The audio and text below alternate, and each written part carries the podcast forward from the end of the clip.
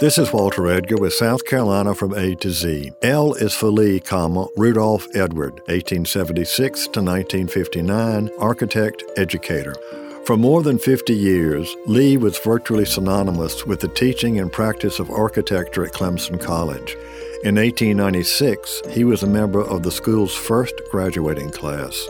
After postgraduate work at Cornell and the University of Pennsylvania, in 1911 he was elected the official architect of Clemson. In 1915, his activities led to his appointment to the State Board of Architectural Examiners, a position he held for more than 30 years. He served as chairman of the board from 1933 to 1948. In the 1930s, Lee also built the architectural program at Clemson and was named head of the Department of Architecture in 1935. Three academic buildings on the Clemson campus are named to honor Rudolph Edward Lee.